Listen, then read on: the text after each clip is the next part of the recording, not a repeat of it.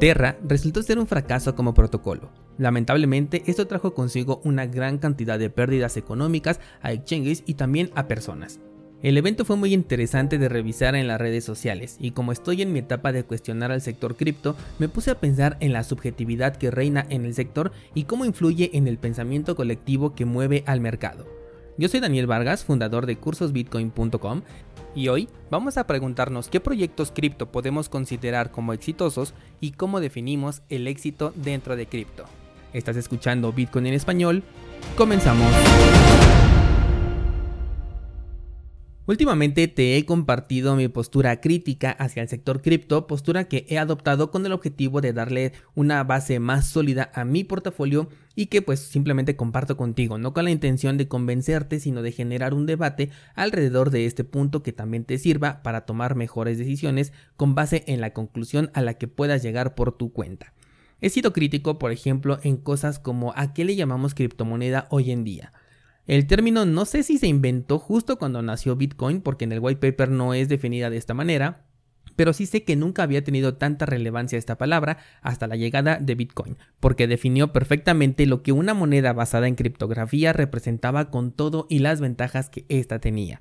A raíz del éxito de Bitcoin salieron otros proyectos a los que llamamos altcoins, tokens o criptomonedas. Estos proyectos se enfocaron tanto en buscarle un defecto a Bitcoin que al momento de exponer su propuesta se olvidaron de incluir todo aquello que convertía a Bitcoin en Bitcoin. Montones de proyectos en 2017 vieron la luz bajo el concepto de que querían solucionar los problemas que tenía Bitcoin y se autoproclamaban la evolución o incluso el Bitcoin 2.0. Muchos de ellos hasta adoptaron el nombre de Bitcoin antes de cualquier otro agregado que le quisieran poner e hicieron bifurcaciones de la cadena con tal de generar una mayor tracción. Ninguno de ellos logró sobrevivir. Afortunadamente esta moda ya pasó, pero después llegó Ethereum. Ethereum nació bajo las propias palabras de Vitalik Buterin para convertirse en la computadora del mundo y demostrar que un medio de intercambio de valor no podía tener comisiones tan altas porque eso era simplemente ridículo.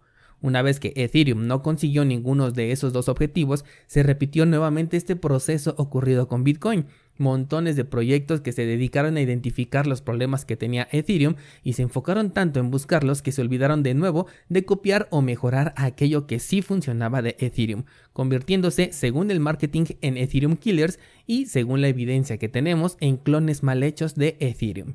Y la diferencia de enfoque en el desarrollo de proyectos considerados cripto contra la que podemos comprobar en Bitcoin es abismal, porque por un lado en cripto se la pasan buscando problemas que resolver en el mejor de los casos, y de ahí para abajo, porque si no encuentran problemas entonces se lo inventan para así poder ofrecer una solución, y si no se la pueden inventar, entonces terminan mintiendo y crean modelos económicos que muchos se niegan a considerar como piramidales, pero así son. Mientras tanto, en Bitcoin, las actualizaciones tangibles, o sea, las que hoy en día son parte del protocolo, han surgido desde las preguntas ¿qué necesita el usuario al utilizar Bitcoin? o bien cómo podemos mejorar la interacción del usuario con Bitcoin. Es decir, primero piensan en el usuario y después vienen las propuestas que desencadenan un consenso y terminan en una actualización, que muchas veces ni siquiera es necesario entender esta actualización para poder disfrutar de sus beneficios. Lo interesante es que ningún proyecto hasta el momento ha conseguido resolver los problemas que tiene Ethereum, ni siquiera el propio Ethereum lo ha conseguido. Y si ni el proyecto original ni la incontable cantidad de clones lo han conseguido resolver, entonces, ¿qué es lo que tenemos dentro del sector cripto? Lo ocurrido con Luna la semana pasada me hizo darme cuenta que estamos en un bucle, o bueno, cripto está en un bucle, porque salen los proyectos despampanantes, los youtubers dicen que son proyectos sólidos, que sus desarrolladores, que sus fundamentales, y finalmente terminan olvidados después de un tiempo, no sin antes haber dejado unas muy buenas ganancias de capital, todo en términos de dinero fiat y de manera escalonada porque así es el esquema que están manejando. Que quiero decir que los primeros beneficiados son los desarrolladores, los inversionistas privilegiados y ya después las primeras personas que entraron al proyecto, dejando al último a las que probablemente tengan que aceptar las pérdidas. Antes de grabar este episodio agarré mi lista de seguimiento de criptomonedas para hacer un experimento y busqué allí cuáles eran las criptomonedas que tenían una historia por lo menos desde 2016, es decir que ya vivieron su momentum, tuvieron un mercado alcista y también ya vivieron un mercado bajista en su historial. En términos de precio, de los 92 proyectos que tengo en mi lista de seguimiento, solamente pude encontrar 5 proyectos que tienen una historia desde 2016 y que además sigan vivos. Y de esos 5, incluso creo que vamos a tener que descartar a uno de ellos. El primero fue, por supuesto, Bitcoin, proyecto que sin duda se vuelve cada día más sólido, más descentralizado, más seguro y más resistente a la censura. El segundo, seguro que ya te imaginas cuál es, Ethereum, una propuesta increíble aunque un poco mal ejecutada. Después vino Monero, cuyo precio no refleja realmente la utilidad que tiene, pero es un proyecto que se ha mantenido en constante desarrollo sin pedir nada a cambio y es completamente funcional. No me queda ninguna duda de que ha crecido y de que sigue vivo. Después me encontré con Litecoin, que no tiene mucho que ofrecer, pues se trata de un clon rápido de Bitcoin, pero el gráfico pues demuestra que sigue vivo. Tiene historia suficiente y además están implementando algo que le puede dar su propia identidad, separándolo ahora sí de la visión de Bitcoin que es la privacidad. Y por último, y el que quizás tenemos que descartar, es Dogecoin. Porque sigue vivo, sí, pero es una shitcoin y su precio con respecto a su histórico nos dice que el proyecto prospera, pero bien sabemos por qué es que el precio se encuentra tan alto. Fue solamente por FOMO y si está ahí es porque los que tienen pérdidas pues no lo quieren vender porque tienen la esperanza de recuperar su inversión, mientras que del otro lado no hay muchos interesados en comprar una shitcoin que tiene emisión infinita al precio actual. Todos los demás gráficos que revisé tenían la misma estructura y te invito a que analices en TradingView en un gráfico mensual. Es importante que el marco temporal sea mensual para que tengas un panorama más amplio. Revísate unas, no sé, 20 o incluso si puedes 50 criptomonedas a la sala. Es un ejercicio que no te va a tomar más de 10 minutos. Compártame qué fue lo que viste en los gráficos, porque yo lo que vi fue un bucle que se repite una y otra vez. Y en esta lista de seguimiento de 92 proyectos, por lo menos la mitad eran Ethereum Killers. Mi apuesta para los contratos inteligentes sabes bien que es Cardano, pero se están tardando demasiado y no están demostrando nada hasta el momento.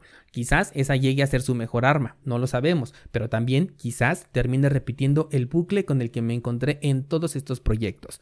Esto me hizo recordar una conversación que tuve con un descentralizado y que la puedes encontrar en el grupo de Discord.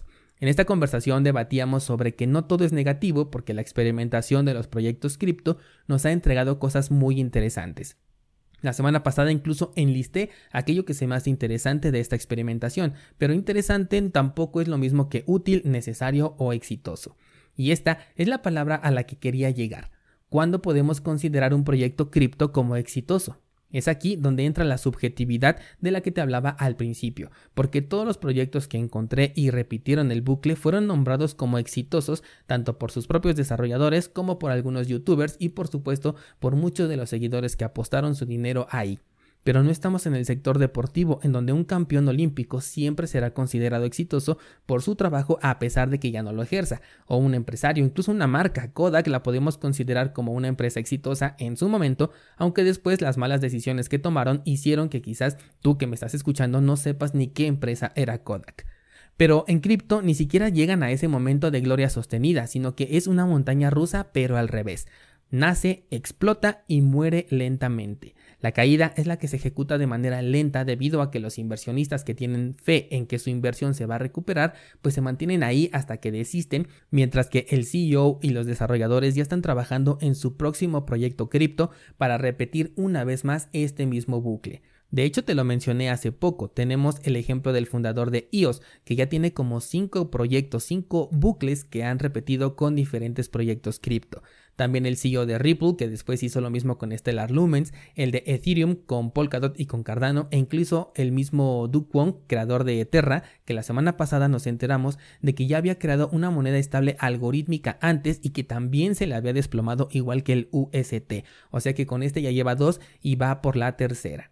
Entonces, ¿cuántos de estos proyectos cripto realmente son exitosos y con qué métrica definimos su éxito? Porque quizás esos proyectos cripto que repitieron el bucle al ver su gráfica podemos descartarlos, pero si nos enfocamos en los cinco que podemos decir que sí han sobrevivido, yo te pregunto, ¿es Dogecoin exitoso? Por un lado puede ser que sí, porque consiguió un soporte de una comunidad que lo utiliza de manera constante, siendo una moneda que fue creada para burlarse del sector cripto.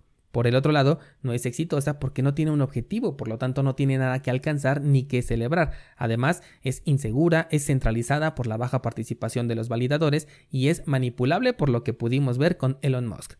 Ahora, Litecoin es exitoso? Sigue vivo y su precio no se ha desplomado. Quizás algunos consideren esto como éxito, pero por otro lado no propone nada nuevo, solamente es un Bitcoin más rápido pero también más inseguro, menos descentralizado y que está aventando una moneda al aire buscando una privacidad opcional con la nueva actualización que van a implementar lo cual le podría jugar también en su contra si los exchanges deciden deslistar esta moneda justamente por las características de privacidad que ni de lejos se acercan a la de Monero, esto le podría jugar completamente en contra a Litecoin. Si pasamos a Monero, ¿es exitoso? Bueno, pues su gráfica demuestra un crecimiento sostenido en el precio con sus correcciones, por supuesto, pero ya tiene una historia que demuestra que se ha recuperado. Además, su objetivo es ser una moneda de privacidad y está 100% cumplido. No se ha conseguido aún romper la privacidad de Monero y mira que intentos no han faltado. Y a pesar de que esta privacidad no se ha conseguido romper, los desarrolladores no han hecho otra cosa más que hacerlo todavía más difícil. Por último tenemos a Ethereum. ¿Es exitoso? Algunos pueden decirnos que sí, porque hasta le llaman el segundo proyecto más importante solo porque está en el número 2 del CoinMarketCap. Pero bueno, Luna vino y nos explicó que la posición en este listado no tiene ninguna importancia.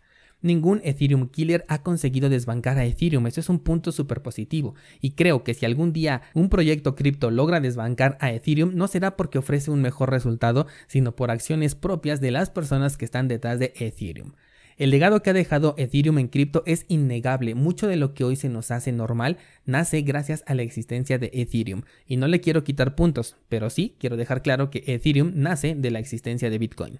Por otro lado, Ethereum ridiculizó las comisiones de Bitcoin. Bueno, Vitalik Buterin lo hizo, y las de su proyecto son más caras casi todo el tiempo se la ha vivido en promesas desde 2017 y lo peor es que una vez que se cumpla la máxima promesa que han postergado desde ese año, será prácticamente nulo el efecto que tenga en la experiencia del usuario final, porque él seguirá pagando comisiones altas de acuerdo a la congestión en la red, que es lo que más se tiene que resolver y en lo que están dejando en segundo término.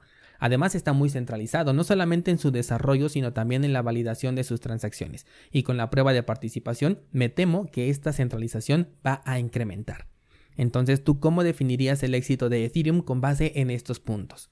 Ahora la pregunta más interesante que te quiero hacer el día de hoy después de darnos cuenta del bucle del que te vine hablando a lo largo de todo este episodio, de los únicos 5 proyectos que pude encontrar en mi lista de seguimiento que se pueden seguir considerando como vivos, con su respectivo análisis que le hicimos, de tener DeFi, que es el sector en donde más dinero se ha perdido, de ver múltiples monedas estables que han perdido su paridad y se han desplomado, y cadenas que se tienen que apagar para poderse recuperar, entre muchas otras cosas, ¿es cripto algo que se puede considerar como exitoso?